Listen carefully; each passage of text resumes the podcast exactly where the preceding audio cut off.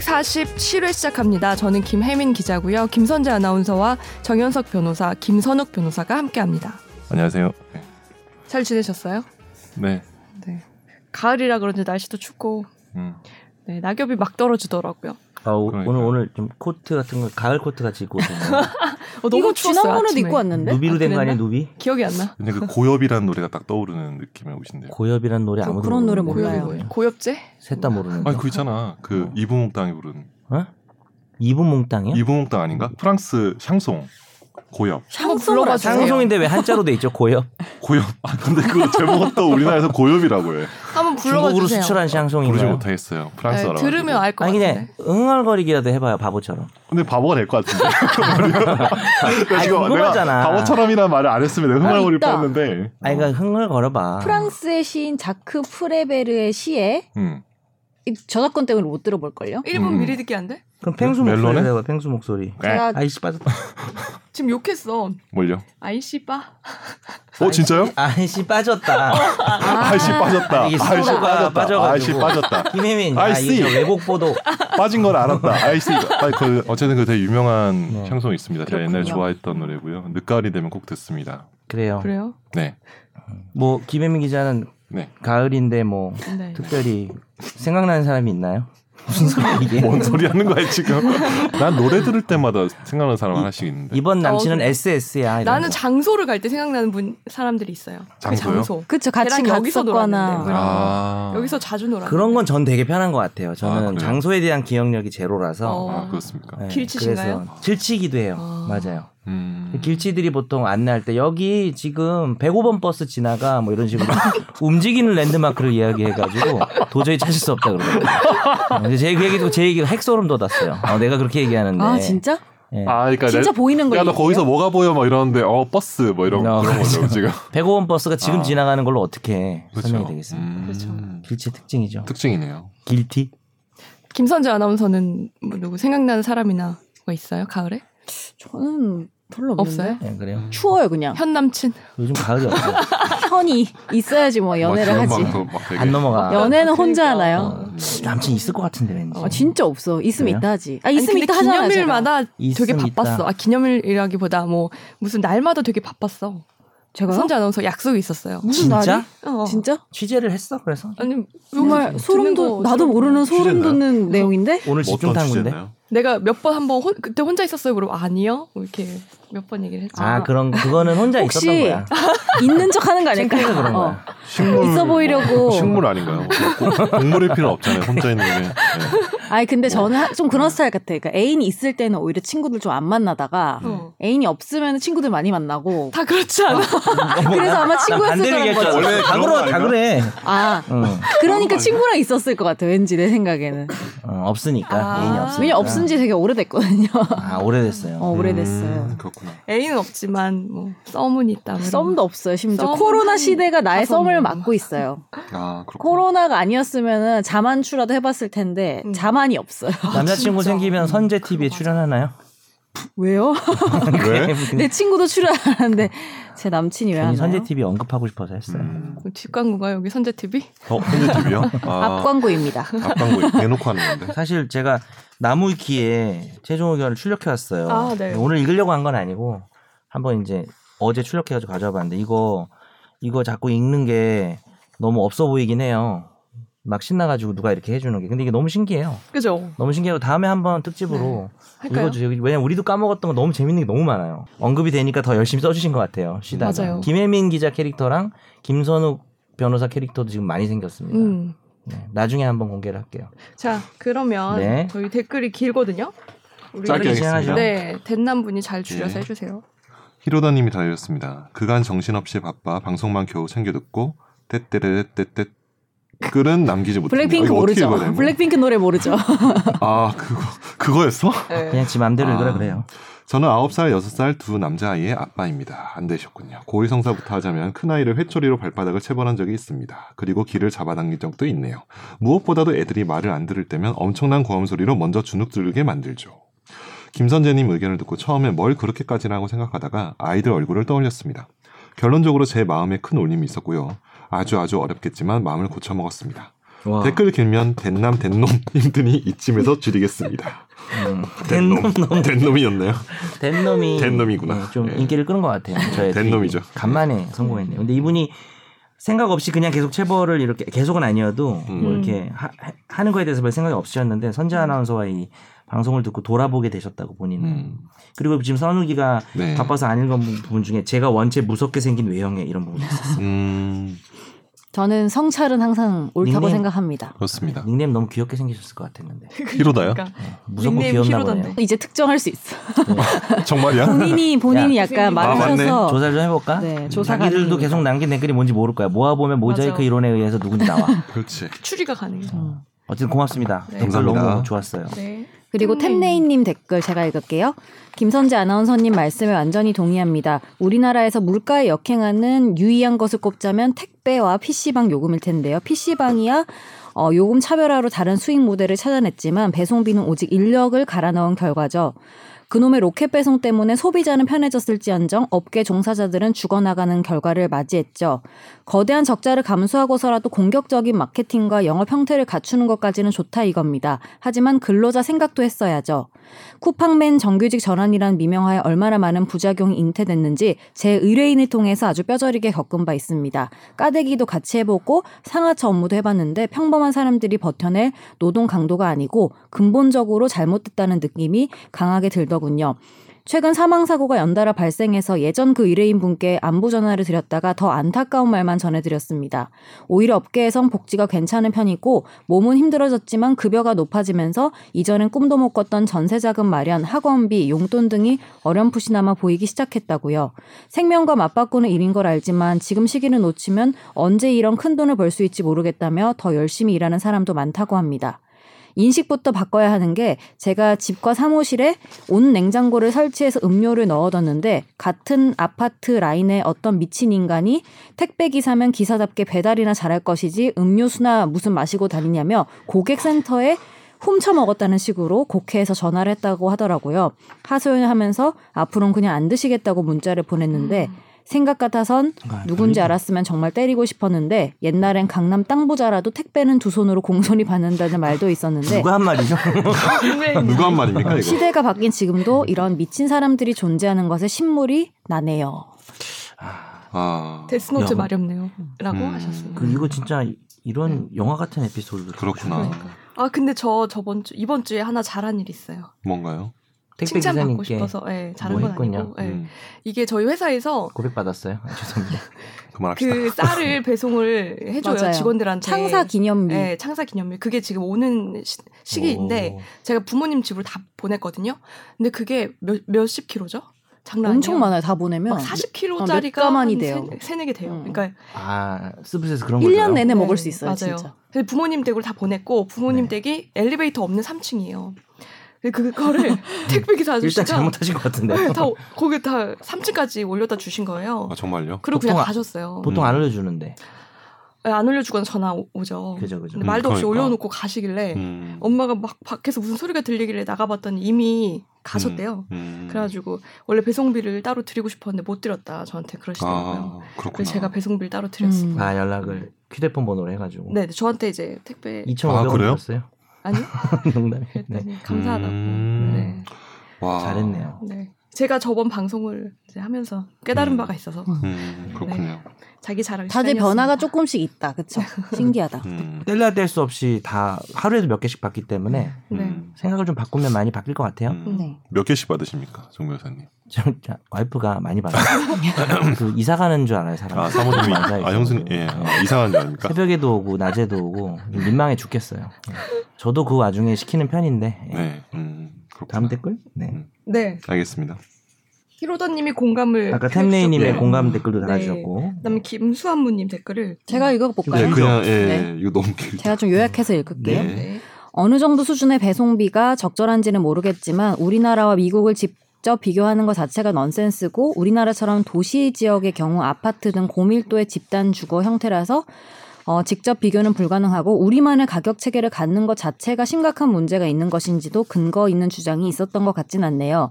배송비 2,500원은 쇼핑몰 업체와 택배사가 일정 물량 이상으로 계약한 게 있어서 가능한 가격이고 무료 배송 얘기도 택배사가 무료로 배송한다는 말은 아닙니다.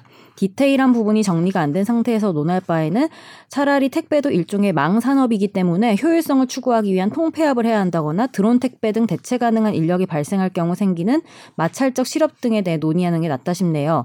택배 노동이 고되다 이런 주장도 분명히 있는데 최근 수요가 강등했기 때문에 인력 수급에 실패한 경영진의 오판은 있을지언정 소득이 과연 부족한가에 대해선 갸우뚱될 수밖에 없네요. 최근 커뮤니티에 오른 글에 따르면 오히려 통장에 찍히는 돈에 중독된다는 주장이 꽤 많더군요. 그리고 윤석열 관련한 게 좀 많이 잘못된 주장을 기자님이 하시던데 스트레이트에서 보도한 장모 관련 내용 등을 보면 간단하게 국감장에서 그렇게 주장할 입장은 아닌 것 같습니다. 음, 제가 약간 할 말이 있는데요. 사실 그러니까 어 이렇게 생각하실 수도 있다고는 생각하고 우리가 논리적으로 뭔가 촘촘하지 못했다는 거는 뭐 우리가 반성해야 될 부분이긴 한데 난 저는 반성 안 해. 네? 알겠어요. 반성. 뭐라고요? 난 반성 안 한다고요. 음, 알겠습니다. 예. 그러니까 저는 약간 실제적인 고통에 노출돼 있는 분들이잖아요. 택배 기사라는 분들이. 네. 근데 그 실제적인 고통 앞에서 네가 선택한 거고 그만큼의 돈을 받잖아라고 하면은 사실 어떠한 산업재해나 이런 것들이 보호받을 수 있을지 그건 조금 무력한 논리가 아닌가라는 생각이 들고 뭐 아까 말했듯이 저도 막 수치나 이런 부분은 저도 잘 몰라서 충분히 좀 가다듬어지지 못한 거는 인정하는데 사실 우리가 논리나 이성이나 효율성 이런 걸 따지다 보니까 이 지경까지 온 게 아닌가라는 생각도 들거든요. 왜냐하면 논리적인 걸로 따지고 보면은 사실 노동자들에 대한 온갖 보호들은 다 돈 낭비고 효율이 떨어지는 거고 약한 사람들은 약하니까 도태되는 게 당연하고 이런 결과가 사실은 신자유주의가 낳은 음. 효율성을 갈아 넣은 아, 오랜만에 그런 들어본다 신자유주의. 음. 거 아닌가 싶어요. 그래서 물론 이성이나 논리, 뭐 효율성과 감수성이 같이 가는 게 최고지만 저는 사실은 어떠한 타인에 대한 공감이나 감수성이 좀 결여된 그냥 이성적이고 논리적인 거는 그냥 그 자체밖에 안 되고 좀 무섭고 위험한 논리라고 생각하는 편이라서 음. 이번 택배 노동자 문제 같은 거는 저는 뭐 수치 이런 건 우리가 부족했던 건 약간 인정하지만 내가 경험 못한 거에 대해서 택배 기사들이 이미 경험했고 선을 넘었다고 판단해서 어떤 행동에 나선 문제에 대해서 논리적이지 않다, 효율적이지 않다, 합리적이지 않다라는 걸 들이미는 것 자체가 저는 조금 그분들에게 무례하다고 좀 느껴져서 저는 그거는 조금 동의할 수 없다는 말씀을 드리고 싶었습니다. 그러니까 뭐 이런 거네요. 그러니까 지금 뭐 많이 버니까 얼마나 얼마 통장에 찍힌 돈 얘기가 나오긴 했는데 그게 뭐 수익하고 단순히 비례해서 볼 문제를 넘어서서 그러니까 이 택배 노동의 어떤 구조상 거기 이제 편입이 되면 그분 문자에도 있었지만 거절할 수 없죠. 거절할 수 없는 상황이라는 그렇지. 구조적 관점에 관한 고찰이 좀 있어야 되지 않나는 생각이 음. 듭니다. 네. 그 일단 뭐 제가 저도 뭐 그때도 이제 제 경험 얘기했는데 제가 그때 그 제가 사건 하나 했다고 했잖아요. 택배 대리점 네, 네. 점주 사건. 그것도 그 사람도 이제 밑에 있는 기사들이 잘 돌아가면 돈을 잘 버는 거예요. 사실 네. 잘 돌아갈 수 있는데 문제는 그렇지가 않죠. 음. 이게 워낙 힘든 일이기 때문에 빵꾸가 소위 말하는 이렇게 펑크가 나고 음. 그러면 용차라고 해가지고 그 그런 그 업계 용어더라고요. 용차라고 해서 자기가 하나 사오는 거예요. 그 기사를. 네. 그게 엄청 비싸요. 음. 그래서 그 사람이 배송할 때마다 적자가 나요. 음. 그래서 그 대리점주는 나중에 이제 택배사에 엄청나게 오히려 마이너스로 줄. 그러니까 이 구조 자체에 편입이 되면은 물론 돈을 잘 벌고 정상적으로 컨베이너 벨트가 돌아가면 좋은데 음. 근데 그렇지 않고 어긋나고 근데 그 부담은 사실은 개별 택배 기사나 뭐 대리점주 이런 부담하는 구조가 좀 있고 이런 것들은 물론 이게 사실 7년 전인가 8년 전 얘기라서 그 네. 구조가 이제 시정이 됐는지 모르겠는데 저는 노동자들의 문제에 있어서는 음. 과연 그들이 자의적으로 자유롭게 선택했다고 하는 것들이 진짜 자의적으로 자유롭게 선택한 것들인가에 대한 한번더 생각해 볼 문제들이 대부분이라고 생각하거든요. 최근에 그 성매매 노동자에 대한 그 판결이 있었죠. 자발적 뭐 그분은 이제 그렇게 말했죠. 음. 정말 순수한 의미의 자발적 그 성매매가 있겠냐라고 말했는데 그런 건 좀 비슷한 얘기일 수도 있겠네요. 음. 뭐 내몰렸다. 근데 뭐 저 여기 댓글 중에서도 좀 논의가 좀 할만한 그러니까 저- 전 되게 아 이거 의미 있는 논의다라고 생각이 들었던 게 이제 택배가 이제 일종의 망산업이고 뭐 이제 음. 뭐 아마존이나 이런 데서 뭐 그런 얘기 나오잖아요. 뭐 이렇게 뭐 무슨 뭐 드론으로 날려가지고 배송하고 막 이런 얘기 나오는데 그런 경우에는 이제 실제로 이제 인력 자체가 나중엔 조정이 되고 되겠죠. 별- 실업자가 결과적으로는. 발생하고 그런 경우에 문제도 좀 논의해볼 아, 음. 이, 이 지적은 전 되게 좋다 좀 생각이 좀 드네요. 근데 사실 저는 이제 또 김수아무님 댓글 중에 저희가 한 말이랑 그러니까 곡해가 된 부분이 있어서 바로 잡고 싶은 부분이 있는데 간단하게만 설명드릴게요. 그 저희 그 배송비 2,500원이라는 게 음, 저희가 2,500원 낸다고 해서 그 돈만 낸다고 생각은 안 해요. 그리고 2,500원 중에서도 택배 기사님이 가져가는 건 그거보다 훨씬 적단 말이에요. 근데 이게 아까 김선재 아나운서도 말했지만 이 가격을 택배 기사가 결정하는 구조는 절대 아니에요. 그리고 이 가격이 당연하다고 생각하는 것도 전 잘못됐다고 생각해요. 그리고 시장 논리라서. 그러니까 우리가 그때 얘기했던 거는 이 가격이 2,500원이라는 게 아니고 소비자들이 택배를 시키면서 얼마 정도의 배송비가 적절하라고 느꼈을 때 우리가 기본값이 2,500원이라고 되어 있기 때문에. 더 올리기가 힘들다. 약간 이런 논리였던 것 음, 같아요. 그렇지. 음. 음, 그리고 맞아요. 그 이- 아까 이거 댓글 내용에 읽었는지 모르겠지만 그 한 4천 원 정도로 배송비가 책정돼 있다고 하는데 이게 2019년 블로그 글이라고 하셨어요. 근데 최근에 편의점 택배 이용하면서 반값 택배 뭐 이러면서 전 3천 원대에도 택배 많이 보내봤거든요. 음. 4천 원이라고 어, 그 음. 한선을 두는 건 정확하지 않은 것 같고 음. 네 그리고 김선욱 변호사님이 무료 배송 얘기를 하셨는데 당연히 무료 배송 아닌 거 알죠. 당연히 알죠. 그죠. 아는데 인간- 아, 해가지고. 아, 순간 죄송합니다. 이제 뭐 5만 제가 원 무료 넘으면 무료 좋아해서. 배송 뭐 이런 거잖아요. 음. 그죠? 근데 저희가 음. 거기에 집착한다는 그 얘기였잖아요. 음. 맞죠? 나도 네. 거들었던 것 같은데. 그게- 나도 무료 되려고 얼마 음. 더 시키고 한다는 얘기 그러니까 했어. 택배 기사나 택배 회사가 거기에 집착한다는 게 아니고 그걸 어, 시키는 거기가. 소비자가 어. 집착한다는 소비자가. 나도 예를 들었는데 내가 그런다고. 민감하다 뭐 이런 음. 거 아, 이걸 얘기하면서. 만원더 내려고 시키고 한다. 택배비를 내지 말까? 여기서 이제 고민이 되는 거지. 그렇지. 그렇죠. 어. 그 얘기지 택배사에 돈이 안 간다는 아, 의미는 그렇죠. 아, 아니었음을 그건- 밝혀둡니다. 네, 아니, 네. 네, 그건 아닙니다. 아, 그렇게 예. 쓰셨어요, 댓글을? 그러니까 그렇게 쓰셨더라고. 네. 어, 아. 그렇게 오해를 여기 하신 뭐것 같아요. 농담으로 하는 네. 말인가 하고 끝까지 기다려봤는데 아닌 듯 하네요라고 어, 하셨는데 어, 아닙니다. 네. 아무도 그렇게 생각하지 저희는 않았습니다. 그런 사람 네. 아니에요. 그 정다은 기자가 거기 담당인데 설마 그랬겠습니까? 저희 생각엔 좀 저희 방송에 대해서 오해하신 부분도 좀 있는 것 같은데 네. 다시 한번 댓글을 아니에요. 예. 그러니까 저희가 뭐 주관적인 평가에 대해서는 당연히 그렇죠. 당연히 여러 가지 다양한 의견이 어. 있다고 생각하고 음. 윤석열 관련해서도 이렇게 생각할 할수 얘기 있어요? 있다고 봐요. 근데 그렇죠. 제가 하고 싶은 말은 음. 기본적인 어, 팩트나 아니면 저희가 전달하고자 했던 의도에 대해서는 어, 오해가 없으시길 바랍니다. 네. 알겠습니다. 예. 왜 네가 대답해? 어디든지 이미 아예 제가 네. 그렇네요. Wherever님이 달아주셨네요. 정변님 저랑 같은 정신이에요. 연자가 돌림이면 확률도 저랑 같으시고요. 아, 진짜? 듣다가 깜놀. 이분도 특정이 되네. 정연모네. 야 이분 진짜 이분 최고로 성함- 특정 많이 어. 되는데. 성함 한? 글자만 더 맞추면 되네 메모 우리가. 메모. 정현수님 감사합니다. 감사합니다. 정연발님. 같은 학년 같은 학년 축하드립니다. 예, 자 제가 호호아재기님 댓글 읽을게요. 네. 10년 전쯤 군대 전역하고 복학을 앞둔 여름에 생수 공장에서 일한 적이 있어요. 신체 건장 남자 누구나 가능 숙식 제공까지 있어서 친구랑 갔는데 그때 지옥을 경험하고 트라우마까지 남았습니다. 생수 공장이 자동화가 90%인데 저는 10%인 곳에서 일을 했고 이 자동 라인 어. 끝에 생수가 나오면 지게차에 가져갈 수 있 게 파레트 위에 제 키만큼 생수를 올리고 랩핑하는 건데 한 시간 하고 눈에서 눈물이 고이기 시작했습니다.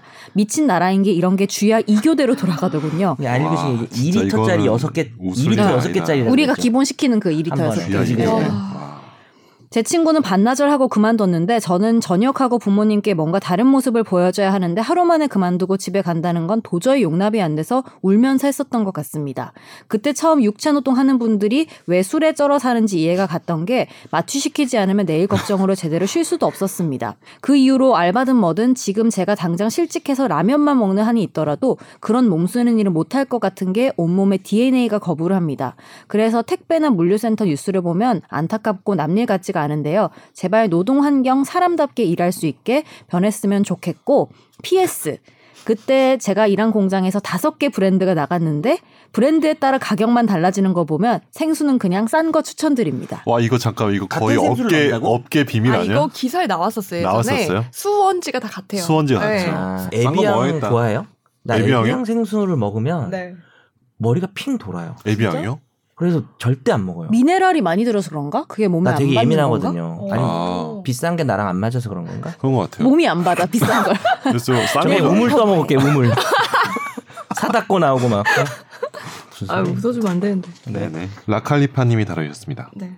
동의를 하실지 모르겠지만 한국은 육체 노동자에 대해 좀 박한 편입니다. 이런 인식을 처음 느꼈던 건 막내 시절 빵을 진열하고 있는데 어떤 분이 새벽 일찍 자기가 원하는 빵이 없으니 불만을 토로하시기에 설명을 하는데 중간에 그분이 말을 자르며 700원짜리 인생에 뭘 한다고 설명질이야 하더군요. 예?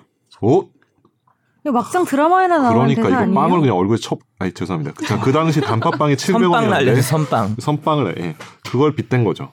나는 내가 좋아서 택한 일인데 누군가에게는 천시받는 노동자구나 생각이 들었는데 지금도 딱히 변한 건 없어 보입니다. 회사를 이끌어가는 윗선에서 생각의 변화가 없지 않은 이상 절대 변화는 없을 거라고 봅니다. 자기들은 택배 물류 막힌다고 내려와서 그걸 직접 옮길 생각이 없으리라 보거든요. 아마존의 택배 물량이 우리보다 더 많을 텐데 걔들은 물류 시스템에 어마어마한 돈을 넣었죠. 그냥 수익 구조 때문인 것 같아요. 죽지 않을 만큼 돈을 주고 수익은 극대화시키는 거죠. 그래서 요즘은 택배를 가능한 한 잘 안 시킵니다. 새벽 배송도 좀 사라지고 로켓 배송도 없어지면 좋겠어요. 남들 자는 시간에 누군가 못 잔다는 건 좀 마음이 불편하고 이건 아니다 싶네요. 음. 아, 마음이 어, 안 이거 좋네요. 진짜 이거 빵 얘기는 정말 700원짜리. 충격이네요. 네. 단팥빵 얼굴에 던졌어야 되는데. 그러니까 그때 못 하셔가지고 드라마 대사로. 나와도 그러니까 충분한. 항상 드라마보다 현실이 좀 더 심합니다. 요즘엔. 그래요? 펜트하우스보다 그쵸? 심한가요? 네, 맞아요. 펜트하우스 그거 너무 그러니까 이렇게 보면서 펜트하우스 어디, 어디? 보면서 우리 우리 건데 야 이거 이거 잘라야 되는 거 아니야? 아니 그러니까 뭐 저는. 보면서 그러니까 항상 그런 생각이 들어요. 항상 심한 드라마들이 있잖아요. 음. 근데 그런 보면서 아 너무 심한 거 아닌가 저런 일이 어디 있어 하잖아요. 몇 년 뒤 그 일이 벌어진다. 아, 그래? 항상 보면은 몇 년뒤 나는- 그 일이 아니 벌어져요. 내가 어제 펜트하우스 드라마 보고 따라하는 거 아니야? 했는데 보세요. 아니 네, 어제 본방사수 처음으로 했는데 하루만 두 명이 죽었어. 하루에 두 명이 죽어요? 일일 드라마예요? 아니요. 월화 드라마. 월화 드라마. 그건 뭐 김전이나 코난 같은 뭐 탐정물이에요. 왜 사람이 그렇게 주인공 죽어요? 누구예요? 궁금해서. 주인공 주인공 김소연이랑 엄기준, 엄기준이랑 이지아. 이지, 아. 이지아 이지아 씨. 어. 댓글이 하나 더 있네요. 아직도 안 끝났어요. 네이버 오디오. 아? 네이버 두개 더 오디오. 있어요. 두개 더. 있어요. 네이버 오디오 클립 댓글 이호님께서 오늘 회차를 들으니 택배 노동자의 현실을 다룬 영국 영화 미안해요 리키가 생각나네요. 외국에서도 택배 기사라는 직업의 근로 형태 때문에 많은 안타까운 일이 발생하더군요. 앞으로는 이런 형태가 늘어날 텐데 관련 법규가 보완되어서 이들의 권리를 오롯이 보호할 수 있길 바랍니다. 들을 땐 몰랐는데 지난 화부터 오디오 클립 배경 화면에 두 변호사님 용안도 추가됐네요. 정 변호사님 표정이 너무 엄근진. 용환이라 하면은 그 임금 주상의 그 얼굴을 용환이라는 거 맞죠? 네. 근데 정현석 변호사님 얼굴 진짜.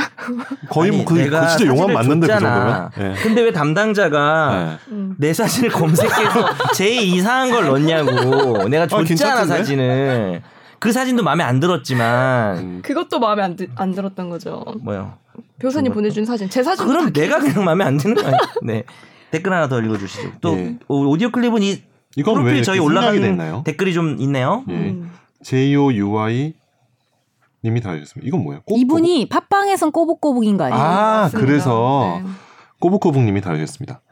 245회차부터 오디오 클립에 변호사님들의 사진도 들어왔습니다. 변호사님들이 이제 왜 이인에서 탈출하셨네요. 축하드립니다. 그냥 알아본 사람이 있다는 걸 알리기 위해 남깁니다. 음. 그 사진의 존재감을 보면 여전히 왜 2인이에요. 그렇죠. 두 분이 정말 너무나 음, 멋있고 화려하게 아, 나오네요. 맞습니다. 저희는 그냥 배경화면에 불과하죠. 제가 돋보일게요 그럼. 네. 그러세요. 제가 한번 돋보이세요. 돋보여볼게요. 선욱이는 뭐 여권 사진 같이 나왔더라. 야, 너. 네, 저희 회사 프로필 사진입니다. 그래? 제가 찍었어요. 어디로 떠날 것 같아. 아 진짜? 그 저희 회사 프로필 사진의 비밀이 나 전에 얘기하지 않았나? 사진 찍으려니까 돈이 되게 많이 들더라고요. 네. 몰랐어요. 지- 그렇게 막 돈이 많이 프로필은. 비싸죠. 아, 그 누군가 찍어줬다 그랬나? 어디 그래서 배경으로? 거기 프로필 있는 사진을 다 제가 찍고 아, 맞다. 제 사진은 제가 삼각대 올려놓고 셀카야? 네, 찍었던 것으로. 네? 배경. 배경은 저뭐 뒤에 뭐 창문에 이렇게 아. 해가지고 약간 후레쉬 터트려가지고 제가 약간 사진에 생각보다 어, 약간 조예가 대단하네. 있어가지고 포토샵 포토샵은 좋아하잖아요. 그 바로 전형적인 사내 수공업이라고 돈을 좀 받았나요? 네, 돈은 전혀 안 받았습니다. 받아야죠. 저희 지금 대표님 꼭 들으시면은 공과- 지금이라도 좀 돈 좀 챙겨. 예? 뭔가 사는 대표님 구별해야죠. 이거 안 들으시잖아요. 근데 이제 제 후배가 또 이제 포토샵을 하고 제가 촬영을 했는데 전형적으로 이제 그냥 노동 착취 현장이었죠. 근데 그런 거 3년 치고는 전에 잘 나왔네요. 잘 나왔습니다. 음. 예, 포토샵을 그 후배가 좀 잘해서. 근데 저도 요즘에 막 무슨 증명사진 같은 거 내라 할 때 그냥 집에서 찍어요. 흰 벽에서. 어 아, 진짜? 요새는 뭐 카메라 화질도 되게 좋고 아, 다 어차피 맞네. 인터넷으로 올리잖아요. 그러니까 그게 되는 거지. 나 같은 사람은 특수 장비 가져와서 찍어야 돼. 또 옛날에 무슨 돈 막. 무슨 막 시험 같은 거 응시할 때도 뭐 음. 붙여야 되잖아요. 그치. 근데 급하게 뭐 할 때 붙여야 돼서 그 지하철 거기서 찍은 적도 있어요. 아 지하철. 그 한번 찍어보고 싶어 스티커 있잖아요. 음, 재밌더라고요. 잘 나왔어요. 근데 그게 아니요? 옛날에 옛날에는. 화질이 진짜 안 좋아서 20년 전에 찍을 때 거의 범죄자 사진 현상 속에 나와서 현상 속. 속에. 나와가지고 추억이네요. 자 이제 겨- 드디어 댓글이 끝났고요. 우리 댓글이 너무 네. 요새 많이 오네요. 저희 청취자들이 이제 많이 수면 위로 드러나는 네, 거죠. 폭발적이라서 그죠? 저희가 이제 선별해서 읽어도 될 정도의 레벨이 되지 좀 않나. 골라서 읽어드릴게요. 네. 이제 그러면은 골라서 계속 읽는 걸로. 이제 네. 다음 주 네. 댓글 다. 읽는 게 힘들. 뭐 혹시 본인- 이랬는데 안 달려. 혹시 본인 게 안 읽히더라도 뭐 너무 서운해하지 마세요. 네, 다 읽었습니다. 아, 언제 우리가 이런 다 말을 읽고 옵니다. 음. 네.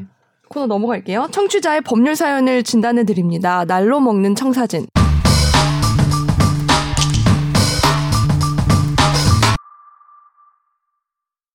제목이 있어요. 음? 입법부도 최종 의견을 애청하고 있답니다. 와. 정말? 저는 이승훈 PD님이 계실 적부터 모든 에피소드를 놓치지 않고 듣고 있는 애청자 김뿅뿅입니다. 쓰고 보니 제목이 좀 가짜뉴스스럽네요. 아? 권지윤 기자님이 진행할 때 사연을 읽히기도 했었는데 저는 국회 보좌진으로 근무하고 있습니다. 음. 입법부에서 일하다 보니 다루어 주시는 사회 이슈는 물론 법이 작동하는 사례와 설명들이 모두 영양가 높은 주제들입니다. 제가 문의드렸었던 사연은 지금 법이 개정되었습니다. 선한 영향력 멋지지 않습니까? 첫 사연 보냈을 때는 제가 인턴이었는데 지금은 비서관이 되었네요. 최종 의견을 통해 쌓은 교양을 밑거름 삼아 계속해서 좋은 법 개정안 만들겠습니다. 저와 패친인 정현석 변호사님, 패친 아닌 것 같은데. 정현석. 김선우 변호사님, 제 이상형 김선재 아나운서님, 수줍은 진행이 매력적인 김혜민 기자님 계속해서 좋은 방송 부탁드립니다. 수줍은 진행이 매력적인 사람이 이상형이 아닌가 봐요. 그렇게. 뭐야, 제, 제 이상형 김선재. 그렇게 뭐야, 붙이지 이거. 마요. 그러면 어, 이상형은 이제 안 수줍하고 뻔뻔한 대담한 대담한. 진행이라고 저는. 수줍은 편은 아니에요. 사실. 어, 뻔뻔한 사람 좋아하시네요. 뻔뻔한 사람을 좋아하는 편이신가 보네. 음. 어, 이분 오늘 인턴 하시다가 비서관 됐네요, 그죠? 어, 음. 아, 저 승- 옛날에 인턴 했었어요. 국회에서. 어, 그래요? 3개월 동안. 어떤 어떤 의원? 2004년도에 그 외대, 한국 외대 교수님인데 이은영 교수님이라고 지금 네. 퇴직하셨던 것 같은데 그분이 국회의원 음. 하셨었거든요. 거기서 잠깐 해서 3개월. 음. 네. 근데 이분 김뿅뿅님 네. 어떤 사연이었는지 좀 다시 달아주시면 안 돼요? 그 법이 개정. 오래돼서 뭡니까? 기억 안 나죠. 어. 아니, 어, 그러니까 우리는 그러니까. 음. 근데 그걸 말하기 좀 그래서 그랬나? 음. 여하튼. 다음 읽을까요? 네. 네. 음. 지인 조모 씨는 2019년 초에 A씨 소유 아파트에 전세 계약을 했고 계약 당시 주민센터를 통해 확정 일자를 받고 보증 보험을 통해서 전세 보험 가입도 했습니다. 그런데 계약 기간 안에 이 주인이 다른 B 씨에게 아파트를 매도했고 세입자는 혹시나 하는 마음에 자기가 받은 확정일자를 확인하는데 등기소에 등록된 확정일자가 없단 겁니다. 주민센터에는 문의를 하면 확정일자가 확인이 된다고 하는데요. 첫 번째 질문은 주민센터에서 등기소로 확정일자가 전달되는 게 아닌가요? 네, 아니에요. 네. 계속 읽어주세요. 음. 개별적인 특성을 갖고 있는 건지 법적 효력은 동일한 건지 궁금하네요. 주민센터의 확정일자만 받으면 아무 문제 없습니다. 네. 일단 이건 답드리고. 등기소는 확정일자 안 합니다. 네. 두 번째, 어, 예, 자기가 말했네요. 아까 등기소에서 등기소에 확정일자 업무는 있- 봐요. 네. 음. 업무는 보는데 이제 등기를 안 하는. 등기 안 그치? 어, 등기를 안 한다 소리예요. 그렇다면 전 주인과 계약한 계약서가 있기에 현 주인에게 이 전세 보증금을 받는 것엔 큰 영향이 없는 것인가요?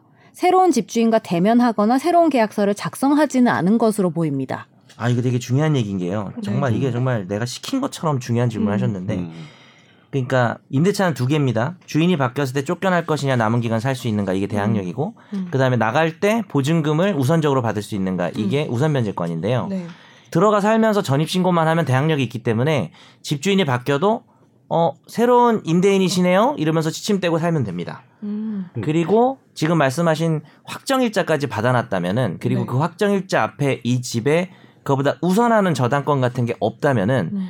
뭐 집주인이 바뀌든 그대로 있든 음. 나중에 나갈 때 보증금을 안 주면 음. 어 집에 대한 경매에서 음. 어 자기가 1등이면 1등으로 받을 수 있어요. 그래서 집이 뭐 시가가 5억인데 보증금이 1억이면 아무 문제가 없는 거죠. 음. 그리고 그 얘기를 하셨는데 새로운 집주인과 계약서를 작성하지 않았다. 작성 안 하는 게 더 좋아요. 이걸 이걸 얘기하고 싶었는데 아, 그럼 질문 3번도 대답이 됐어요. 아 질문 한번 먼저 읽어주실래요? 음, 집주인이 바뀔 경우 새로 작성하는 것과 작성하지 않는 것에 차이점이 있을까요? 음, 그 다음에 세상 일을 한 치 앞도 모르니 새로 작성하는 게 더 좋을 것 같은데, 음. 라고 말씀하셨는데, 음. 새로 작성 안 하는 게 좋고요. 음. 그러면은 기존 효력 그대로 그냥 가는 거예요. 오. 근데 이제 뭐 기존 기간이 끝날 때 재계약 같은 거나 뭐 갱신은 해야 되겠죠. 네. 그리고 물론 새로 작성해도 상관은 없는데 음. 기존의 계약을 확인하는 의미로 써야지 네. 만약에 뭐 새로 확정일자를 받을까봐 그래요 제가 음. 새로 확정일자 받으면 어떻게 되겠어요? 늦어지죠. 어, 옛날에 받은 확정일자 그 대법원 네. 판례가 있어요. 네. 그래서 그냥 계약 안 하고 시임 떼고 있으면 됩니다. 음. 물론 본인이 전입 신고와 확정일자를 모두 어, 갖췄다는 그, 그 전제하에 네. 그렇게 말씀드릴 수 있겠습니다. 궁금한 게 계약갱신 청구권 새로 생겼잖아요. 네네. 그거를 쓰려면 네. 계약서를 새로 쓰는 게 좋아요? 아니면 그대로 갖고 있는 게 주인 좋아요? 바뀌었을 때 안 바뀌었을 때 바뀌었을 때. 주인이 바뀌었고 네. 그러니까 그럼 상관이 없 계약 갱신 끝나기 전에 그러니까 만료 전에 바뀌면 그냥 아무 상관 없고요. 아? 기존의 주인하고 같은 사람이라고 생각하면 돼요. 네. 그러니까 뭐 갱신청권 행사하면 되고 네. 행사하고 작성 안 해도 돼요. 근데 그렇게 되면 최대 4년이 어디서부터 시작이냐가 애매하군. 최대 4년이라는 네. 거는 주택 임대차가 최단 기간이 2년이 보장되는데 네. 갱신 청구권을 하면은 무조건 또 2년이 보장되거든요. 네. 그래서 갱신 청구권을 행사해서 음. 행사하는 거 기준으로 그거기 때문에 그 그건 지난번에 한번 다룬 것 같기도 한데 음. 그동안 한 6년 살고 10년 살고 그건 상관이 없어요. 네. 어쨌든 지금부터 갱신 청구권을 최초 행사할 때부터의 기간으로 따지는 거라서 네. 네, 기존의 기간을 합산하지는 않습니다. 아, 그러니까 그게 왜 그 세입자 입장에서 중요하냐면 음, 나는 최대 제일 아, 정말 길게 5%만 올리고 음. 되게 최장 기간 살고 싶어요. 네네. 그렇게 되면 계약서를 새로 쓰면 그, 그때부터 4년이 시작이 되잖아요. 새로. 아 만약에 새로운 주인과 네. 새로 쓰면 네. 새로 시작이 되니까 세- 그 그러면 길게 하기 위해서 그쵸. 그건 가능할 것 아, 같아요. 아, 직. 없는 사례지만 네. 그건 가능할 것 같은데 문제는 아까 말씀드린 것처럼 이 집에 이미 저당권 등기가 음. 있다든지 하면은 아. 어, 우선 변제권이 뒤로 가는 게 문제인 거죠. 골라야죠 본인이. 그, 그러네요. 둘 중에 자기가 자기한테 더 필요한 걸 골라야겠네요. 그리고요 계약서를 새로 써도 음. 확정일자를 새로 안 받으면 돼요. 새로 안 받으면 그 확정 일자를가 아. 새로 받으면 바뀌기 때문에 그게 문제거든요. 네. 더 나빠지기 때문에. 아. 걱정돼서 하지 말라고 하는 거구나 오히려. 새로. 네네. 그래서 이 질문 보고 아 이거 진짜 오, 한번 꼭 이해됐어요. 해드려야겠다 싶더라고요. 네. 그러면 4번은 나가달라고 말할 수 없는 거죠?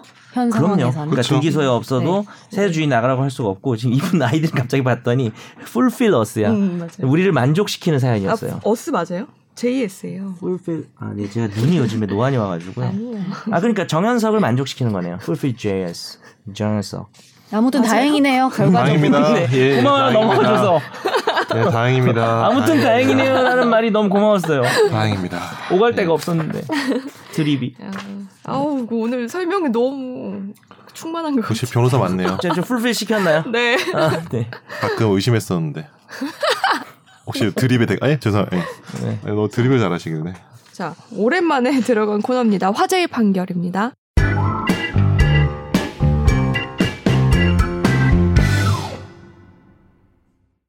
김 씨는 2019년 8월 서울 올림픽대로에서 차량을 정차한 채 잠이 들었습니다. 경찰은 차량이 가드레일을 받고 서 있다는 신고를 받고 현장에 출동했는데요. 김 씨는 당시 말을 더듬거리고 비틀거리며 홍조리 띄고 술 냄새가 났던 것으로 조사가 됐습니다. 경찰은 당시 김 씨에게 3회에 걸쳐서 음주 측정을 요구했지만 김 씨는 이를 거부했는데요. 이에 검찰은 김 씨가 정당한 사유 없이 음주 측정 요구에 응하지 않았다면서 기소를 했습니다. 그런데 김 씨는 4년 전인 2015년에 음주운전 위반 혐의로 기소돼서 징역 8개월에 집행유예 3년을 확정받은 바가 있었고 집행유예 기간 중인 2017년에도 음주운전해서 징역 6개월을 선고받은 전과가 있었습니다. 1, 2심은 김 씨가 음주운전을 반복하고 누범 기간 중에 다시 범행을 저질렀다면서 징역 1년 2개월을 선고했는데요. 상고심에서는 이런 과거 음주운전으로 처벌받은 전력을 개정된 도로교통법에도 소급 적용할 수 있는지 여부가 쟁점이 됐습니다.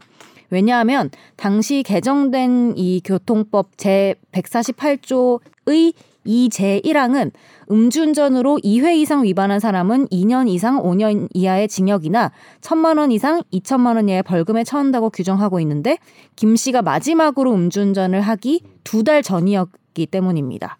그리고 대법원은 이것이 형벌 불소급 일사부재리에 해당하지 않는다고 판단해서 김 씨에게 징역 1년 2개월을 선고한 원심을 확정했습니다.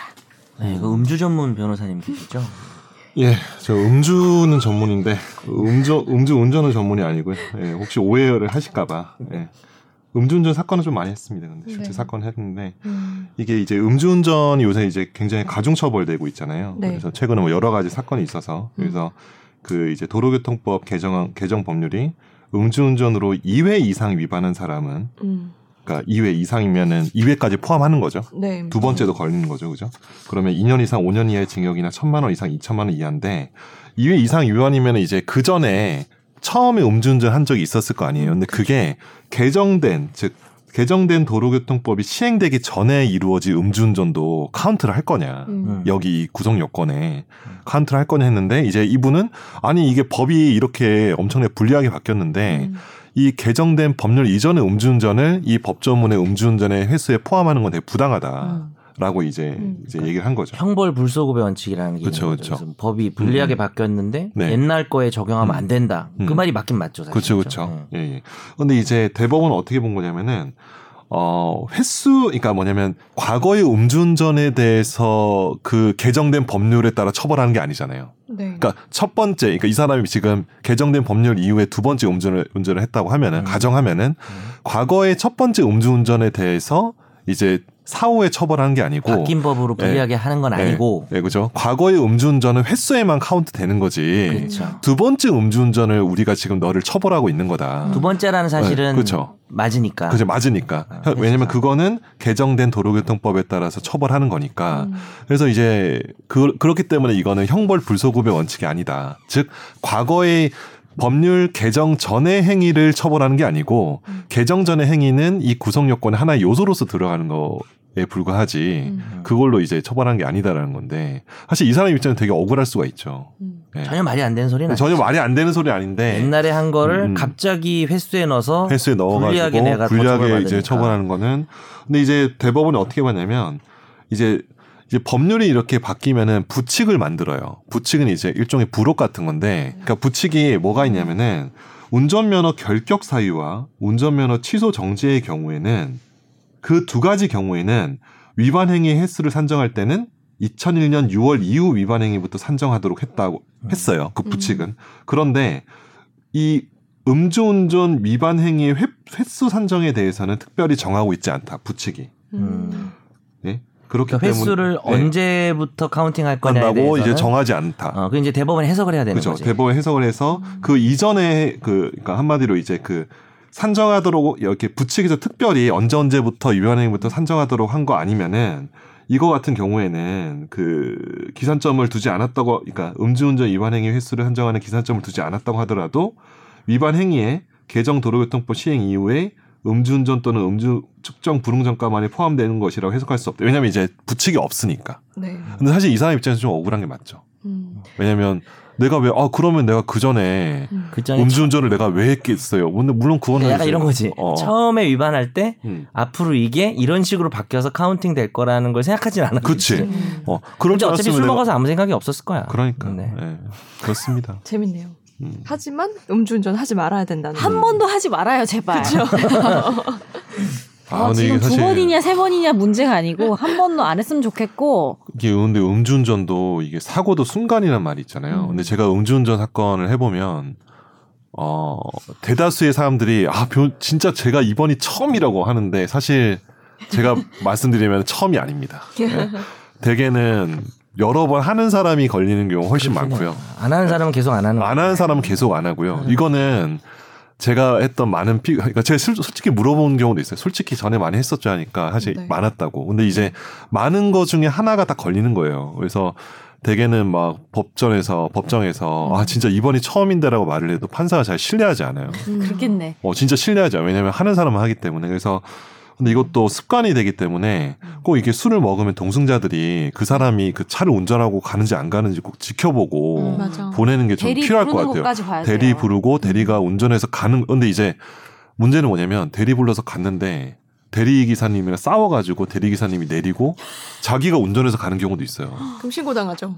네, 그러면 이제 대리 기사가 신고를 하죠. 왜냐하면 자기도 위험하니까 음. 그러면 이제 그래서 진짜 하지 마세요. 네. 음. 이상 음주운전 전문 변호사의 네, 답변이었습니다. 음주운전 전문은 아니고 그 전에는 이혼 전문 하다가 네. 정확히 말하면 진짜 음주 전문, 운전 전문이지. 네. 그 두 개를 다 음주 좋아. 전문 잘 하잖아요. 음주 전문? 술에 대해서 좋아하잖아요. 두 개 같이 조합하진 않습니다. 조합을 안 하는 거죠. 조합을 안 조합하는 거 콜라보 한번. 예, 하시면 안. 되겠죠. 예? 뭐라고요? 콜라보 한번 하시면 콜라보 절대 하면 안 됩니다. 절대 안 됩니다. 예, 절대 네. 안 돼요. 예. 자, 집중 탐구 코너로 넘어가겠습니다.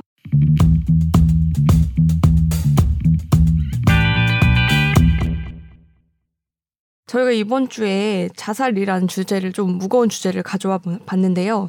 어, 최근에 이제 유명인들 자살이 잇따르면서 음, 사건 사고를 제가 좀 묶어봤어요. 그래서 뭐 어쨌든 자살은 있으면 안 되는 일이긴 한데 자살을 할 때 동반 자살을 하는 경우도 많고 특히 우리나라는 일가족 동반 자살 이런 부분이 많아서 어떤 게 좀 문제가 되고 있고 사회적으로 그다음에 어떻게 처벌받을 수 있는지를 좀 정리하려고 합니다. 우선 이제 박지선 씨의 죽음은 너무 많은 분들이 알기 때문에 저희가 어, 넘어가고요. 그 최근에 제가 좀 인상 깊게 봤던 게그 에타라고 있더라고요. 에브리타임. 저 때는 없었는데 20대 애들은 엄청 많이 하- 음. 제일 그걸 제일 많이 하죠 요즘에. 정 변호사님은 아시잖아요. 잘. 저는 들어갈 수는 없죠. 대학생 아? 인증해야만 들어갈 수 있는 아. 데라서. 근데 이제 음. 개그 짤로 그러니까 되게 음. 사실은 음. 이렇게 불행한 음. 사고가 났지만 음. 음. 상당히 좀 20대 애들이 좀 센스가 좋으니까 요즘 음. 뭐 음. 어떻게 요즘 밈 이런 거에서도 예민, 예민하고 하니까 음, 어, 상당히 재밌는 음. 짤로 많이 돌아다니긴 해요 음. 에타가 음. 익명 익명성이 다 에타죠 요즘에 네. 음. 그렇구나. 근데 어떻게 해서 그 이제 악성 댓글이 계속 달렸는지 모르겠지만 음. 이 여대생 한, 한 명의 여대생을 계속 따라다니면서 그 악성 댓글을 달았다고 해요. 뭐 죽으라는 식으로. 그래서 실제로 진짜 이 여학생이 자살을 했고 이 여학생의 휴대폰을 보니까 어머니가 봤대요. 봤더니 음. 정말 멘탈 강한 사람도 그 말 들으면 정말 자살을 하고 싶은 충동이 느껴질 만큼 그런 심한 댓글들이 많았다고 합니다.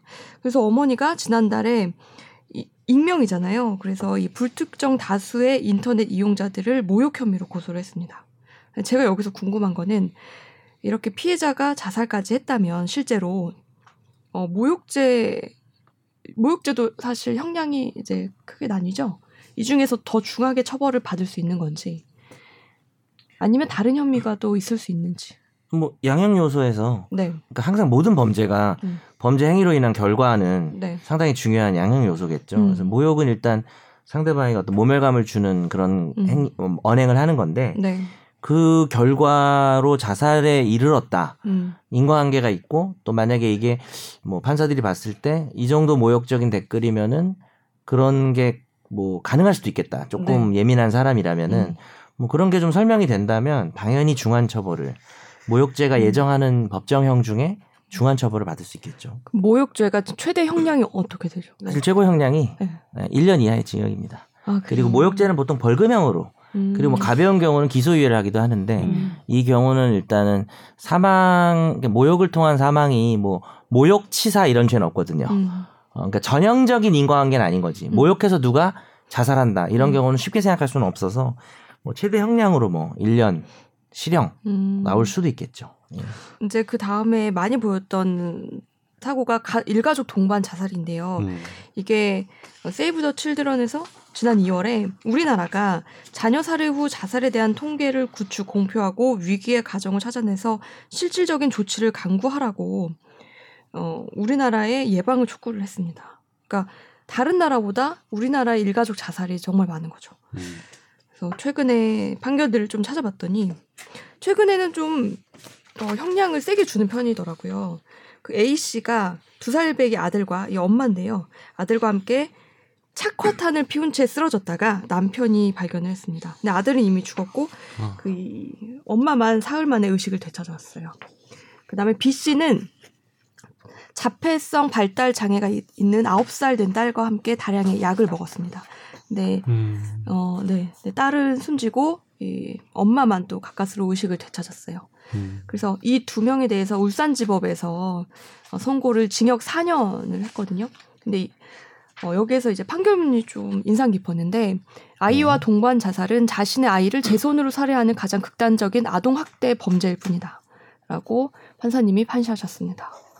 네. 그러니까 아동 학대의 끝판왕이란 얘기죠. 그렇죠. 우리가 우리가 아동 학대에도 많이 분노를 하는데 음, 네. 아이의 생명을 자기가 끊어버리는 거니까 네. 아이는 의지가 없으니까. 맞아요. 네. 동반 자살이라는 표현에 숨겨진 잘못된 인식과 온정주의적 시각을 걷어내야 한다고도 하셨고요. 음. 그리고 어, 아동 보호를 위해서 뭐 사회적 안정망을 정비하고 극단적인 선택을 하게 했는지 면밀하게 조사도 필요하다라고 하셨네요. 음. 근데 저도 여기에 너무 동의하는 게그 음. 아이의 생명을 부모들이 좌지우지할 권리가 어디에 있는지 음. 그렇죠. 네, 여기에 대해서는 다 같이 한번 생각을 해봐야 될 것 같아요. 이게 사실 지금 네. 뭐 장애를 겪 장애가 있는 아동인 경우가 많잖아요. 음, 장애 아동을 키우고 생활고에 이렇게 힘든 어. 부모들의 심정을 사실 우리가 음, 헤아리기 쉽지는 않은 것 같아요. 네, 그러니까 뭐 그런 얘기도 할 수는 있겠죠. 뭐 오죽하면 이런 얘기가 나올 수는 있겠죠. 하지만 어 그것이 이제 뭐 아이를 어디다가 음. 예전에 우리 무슨 영화 같은 데 남의 집 앞에 맡긴다든지 음, 뭐 그런 것도 아니고 지금 자기가 죽고 아이도 음. 그러니까 이런 마음이 있겠죠. 자기는 자살하고 싶은데 네. 자기가 자살하면 어차피 이 아이를 키워줄 사람도 없으니까 너도 죽어라. 음, 뭐 이런 마음인 것 같은데 여기에는 우리가 온정주의적인 시각이 있을 수도 있다고 생각해요. 네, 오죽하면 그랬겠냐. 하지만 타, 어쨌든 생명 우리가 지난번에 낙태에서도 논쟁이 있었는데 음, 지금 출생해서 살고 있는 사람이잖아요. 이건 그렇죠. 논쟁거리가 없는 거죠. 그렇죠. 근데 그 생명권을 네, 자기가 낳아줬다고 해서 박탈할 수 있는가? 뭐 절대 맞아요. 아니겠죠. 맞아요. 어, 그런 관점이 좀 있는 것 같습니다. 네. 그러면 제가 궁금한 거는 이제 동반 자살하려다가 실패를 하면 살인 혐의가 적용이 되나요? 아니면 자살 방조 혐의인가요? 자살에 대해서 의미가 없는 아이가 있잖아요. 그러니까 이해를. 못 하잖아요. 네. 어, 내가 죽어야지 엄마랑 같이. 어, 천국 가나 보네. 어, 예, 뭐 이럴 천국 가나 보네. 거지. 근데 그게 아니고 이게 전혀 모르는 경우 많잖아요. 실제로 이제 뭐, 각- 뭐 되게 아이는 전혀 의식, 자고 있는데 뭐 질식사를 시킨다거나 이렇기 음. 때문에 아니면 그런 너무 경우가 어려서 예. 뭐 이렇게 하면 다시 만나는 거야. 거. 뭐 어. 이러면은 아 그런가 이런 음. 애라면 그건 그냥 살인이죠. 음, 살인인데 이제 어느 정도 자살이 뭔지 알아. 네. 그치. 그래서 내가 옆에서 막 부추기는 거죠. 야, 너 죽어. 음. 죽으면 내가 도와줄게. 아, 그럼 이제 그러니까 자살의 의미를 이해하게 되고 아, 나 죽어야지 하면은 자살 방조. 자살 교사는 아, 넌 정말 죽어야겠다. 너뭐 그렇게 그러니까 교사 시키는 거죠. 너 자살 하, 아. 없던 사람은 의사가 없던 사람은 포인트는 그러니까 그 주- 음, 음. 자살을 한 사람이 음. 자살의 의미를 이해하는 사람인데 음, 내가 그걸 부추겨서 자살할 마음이 없는데 자살할 마음 생기게 해서 교사를 하거나 음.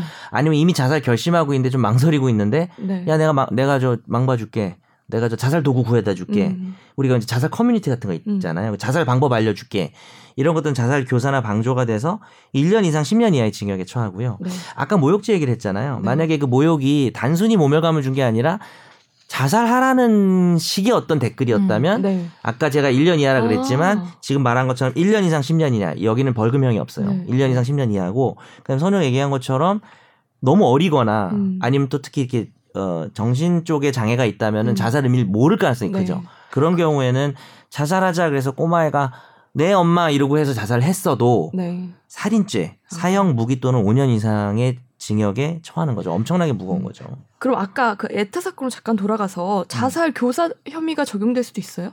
댓글이란 건 직접 만나거나 음. 뭐 연락하지 않고 다는 거잖아요. 그리고 여하튼간에 댓글만 하는 거지 뭐 어떤 구체적인 뭐 방법을 가르쳐 준다거나 뭐 음. 도구를 준다거나 이런 건 아니잖아요. 그래서 좀 제 생각에는 그냥 뭔가 같은 명확한 그게 없어서 되게 애매할 수 있을 것 같은데. 맞아요. 근데 그 자살하신 당사자분이 어떻게 글을 올렸고 그거에 대해서 어떻게 반응했는지가 중요한데요. 음.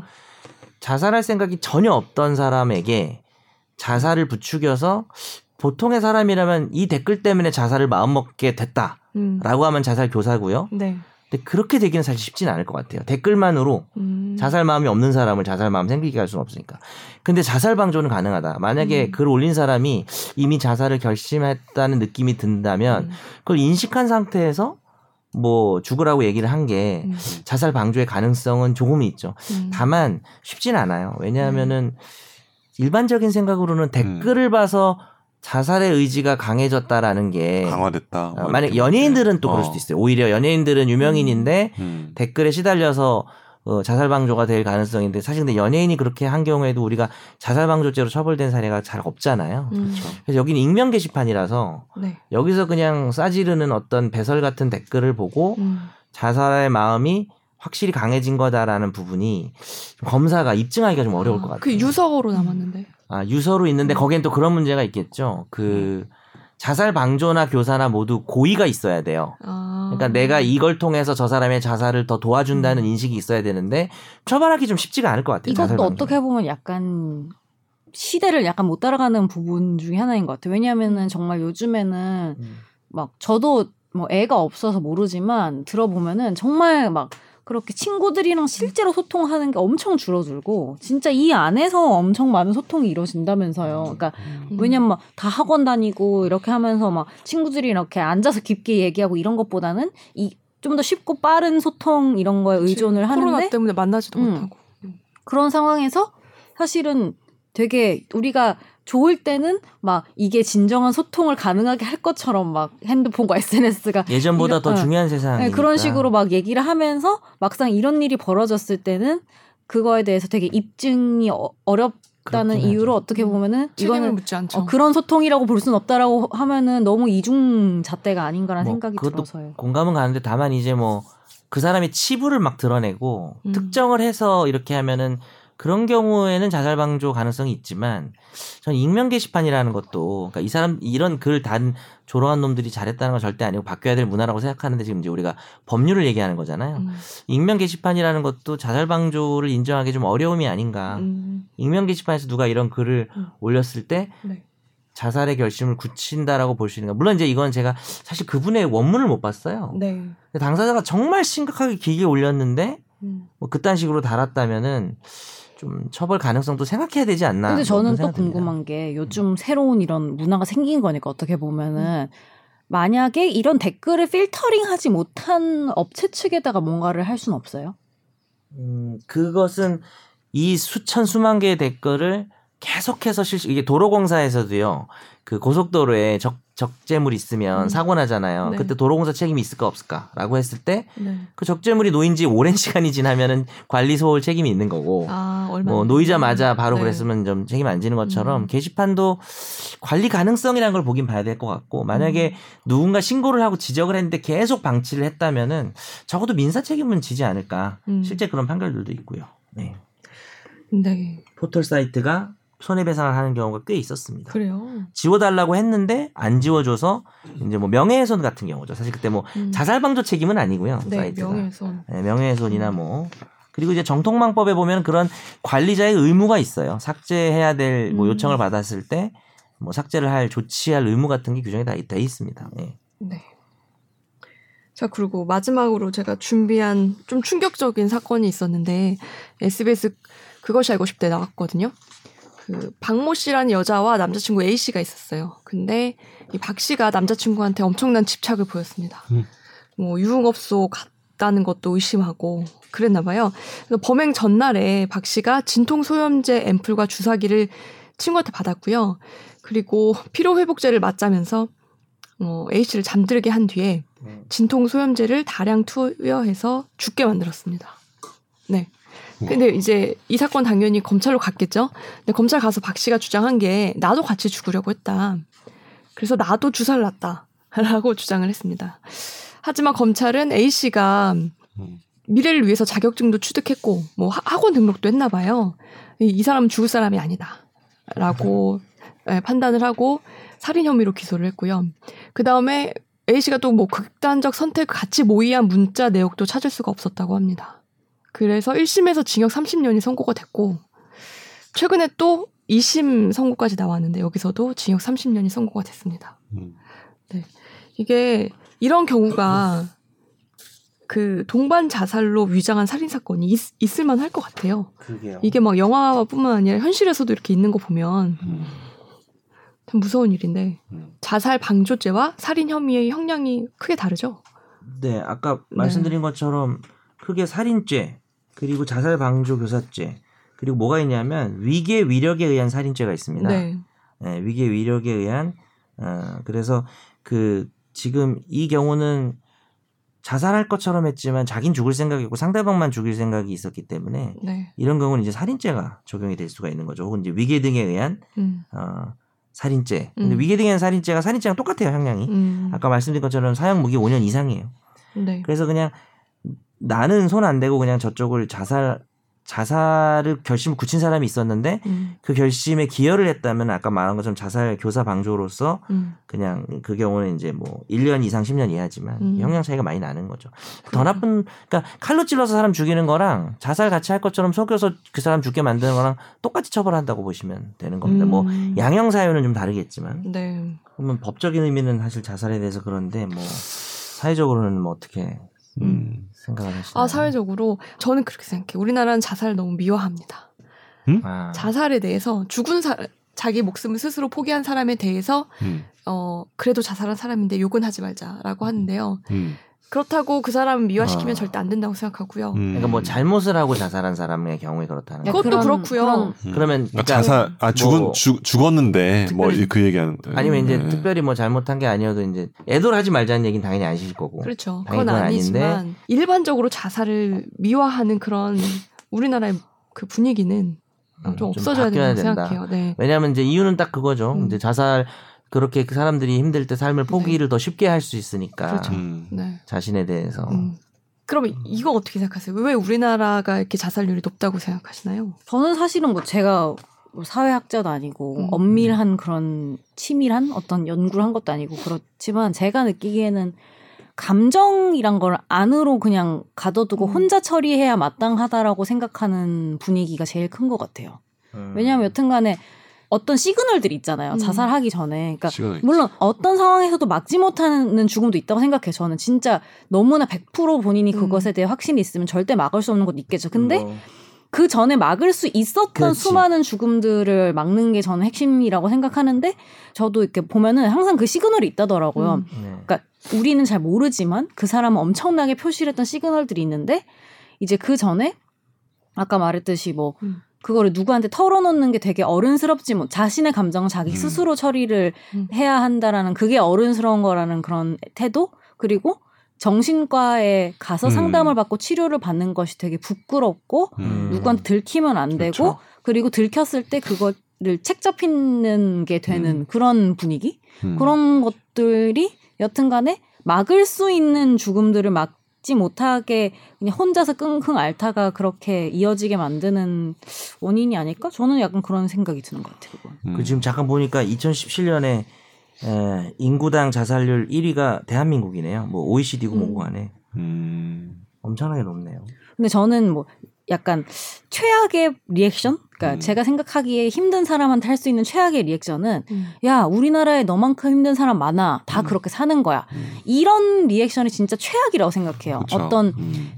그러니까 다 같이 힘들다라는 게 그렇게 큰 위로가 되지 않잖아요 힘든 사람들에게는 그렇지. 전혀 위로가 안 돼. 근데 사실은 그런 말을 했을 때 그게 전 시그널이라고 생각해요 그런 음. 사람들의 근데 우리나라는 다 살기 바쁘고 다 음. 힘들고 이러니까 음. 그런 걸 이제 서로 못 받아주는 거지 가까운 사람들조차도 음. 근데 가까운 사람들이 여튼간에 그런 시그널을 알아채고 적극적으로 치료를 받게 만들고 도와주는 게 저는 현실적으로는 그러니까 왜냐하면 우리가 이 환경을 낮게 만들 수는 없으니까 나 음. 개인이 솔직히 말해서 맞아요.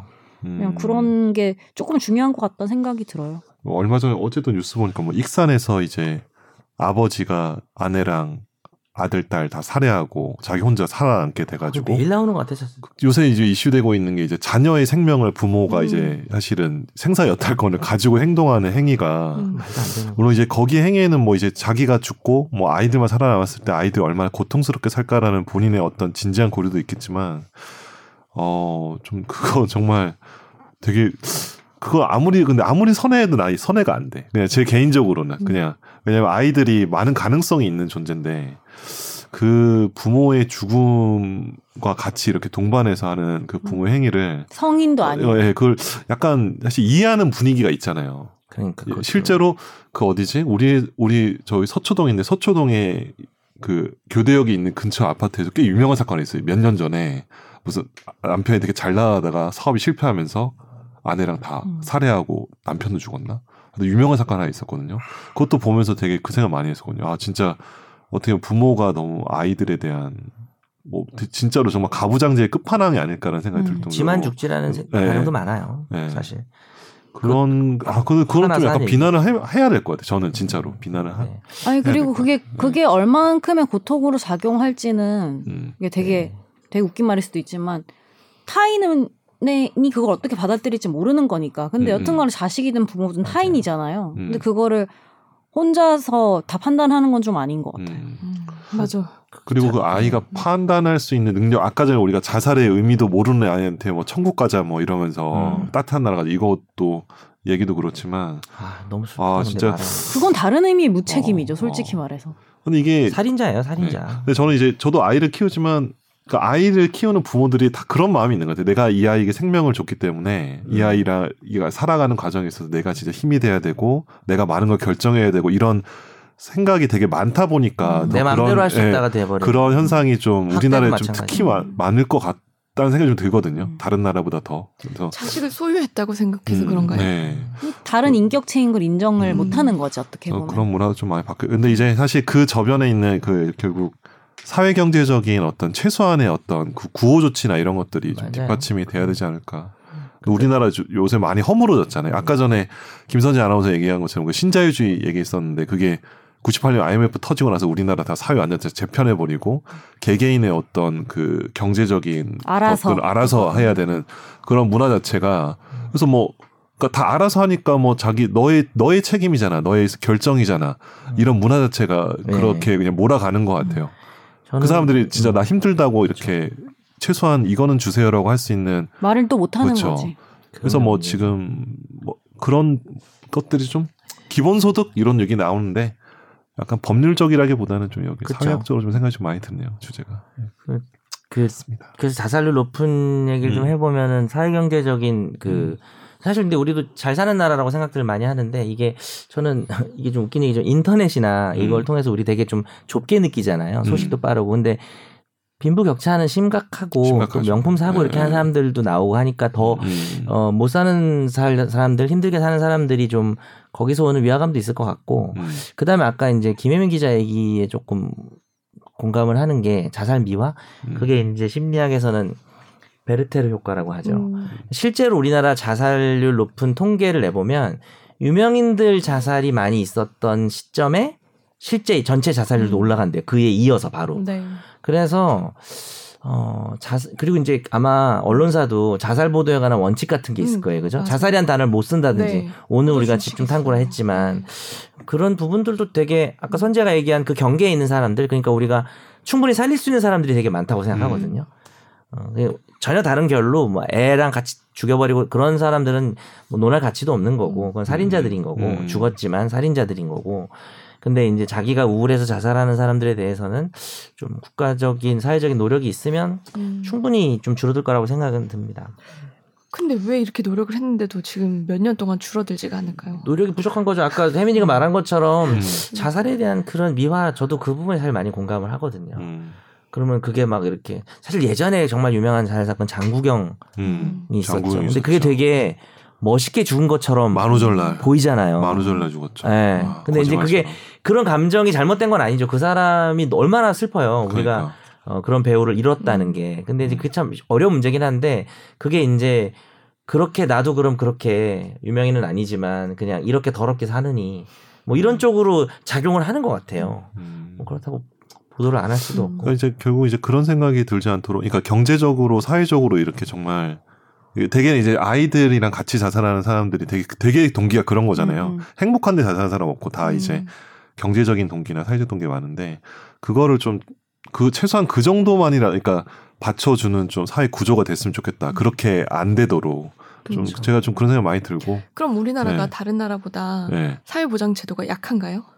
저는 약하다고 생각해요. 그래서 네. 동반 자살을 한다고 그렇다고 생각하세요? 1위로 나쁜 건 아니잖아. 어, 좀 자살에 대한 문화도 있고, 네. 그러니까 되게 다양하게 작용하지만 지금 제가 보고 있는 몇몇 사례들 보면은 어떤 사업에 실패하든 뭐든 실패하게 되면은 그러니까 어떤 국가로부터 이제 어떤 구호와 관련된 어떤 것도 좀 받기 힘든 나라. 그러니까 그 그리고 그거를 너무 비교돼서 그런 거 어. 아닐까 근데 잘나. 근데 나는 비교하는 거? 비교하는 거. 그리고 어. 어떻게 보면은 진짜 더 불행하게 그러니까 느끼는. 음. 아까 가부장제 얘기를 하셨지만 어떤 명예나 이런 것들이 되게 중요한 음. 분위기도 우리나라는. 좀 많이 작용하는 것 같아요. 왜냐하면은 음. 그 예를 들면은 사업이 망한 아버지가 어떻게 자식 앞에서 떳떳할 수 있으면 이런 식으로 그러잖아요. 근데 아, 물론 물론 잘 되면 좋지만 음. 뭐 예를 들면 경제적으로 힘들어졌을 때 여튼 정상적인 음. 사고 회로가 돌아간다면 음. 내가 힘들었을 때 아까 말했듯이 나라에서 어느 정도 도움을 음. 받고 그리고 주변에서 어느 정도 도움을 받고 서로 으쌰으쌰해서 다시 일어나 보자가 되게 건강한 사고의 회로인데 음. 다내 책임인 것 같고 음. 내가 다 이걸 또 안아야 될 것 같고 앞으로 음. 미래가 안 보이고 이런 식으로 어떻게 보면 이미 꼬인 상태의 사고 회로가 돌아가는 거잖아요. 음. 그리고 그 중간에라도 정상적이가 하나라도 작동했다면 아이들까지 그러진 않았을 거라고요. 근데 음. 그런 되게 복합적인 것 같아요. 음. 그러니까 그런 문화와 사회 경제적인 것들이 복합적인데 저는 음.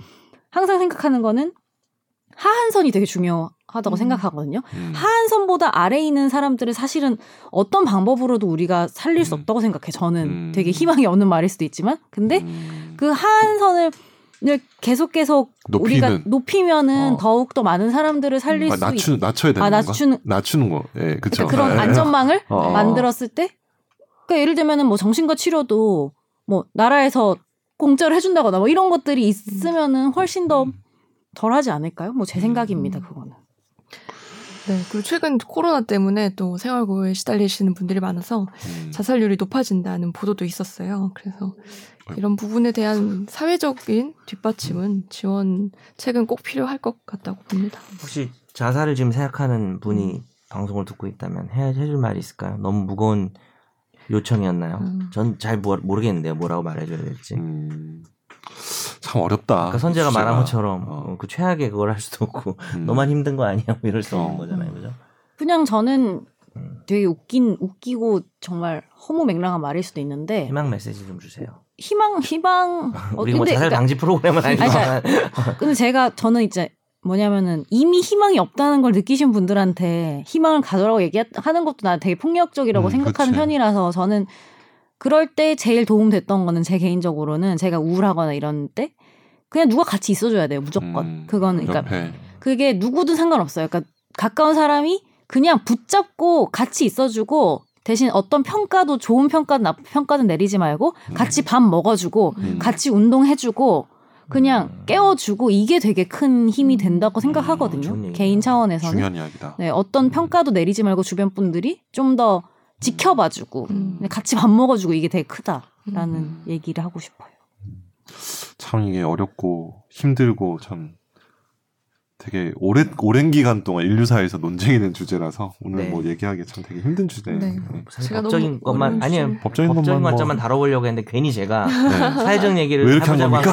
네. 대본에 없는 건데 네. 제가 하자 그래가지고 미안합니다. 근데 뭐 아니에요. 덕분에 유의미한 얘기는 좀 그럼요. 나온 것 네. 같습니다. 저희가 뭐 해결할 음. 수 있는 방송은 아니니까 음. 그런 뜻에서 한 건 아니니까 네. 그냥 짚어보는 거죠. 네, 네. 그렇죠. 그리고 저희가 아까 선재 아나운서 말했듯이 뭐 사회학자도 아니고 음. 어 이게 뭐 제대로 된 방법이나 대책이 아닐 수도 있지만 저희끼리 의견을 한번 모아봤어요. 그래서 네. 네. 혹시 또 그리고 저희는 오늘 확산을 하실까봐 오늘 확실한 거는 제가 봤을 때는 본인이 원치 않거나 음. 모르는 상태에서 자살을 강요받는 음. 것은 논- 분명히 살릴 수 있어요. 우리가 음. 정말 그거는 음. 그거는 살릴 수 있고 처벌할 수 있는 건 저는 분명한 것 같아요. 법적으로는. 음. 맞습니다. 아니 뭐 오늘 뭐 법적으로도 좀 생각해 보면 저 옛날에 파산이랑 회생 되게 약간 아, 저 옛날 되게 저 약간 되게 이상 모르겠어요. 모럴 해저드에 대한 되게 강한 집착이 있어가지고 네.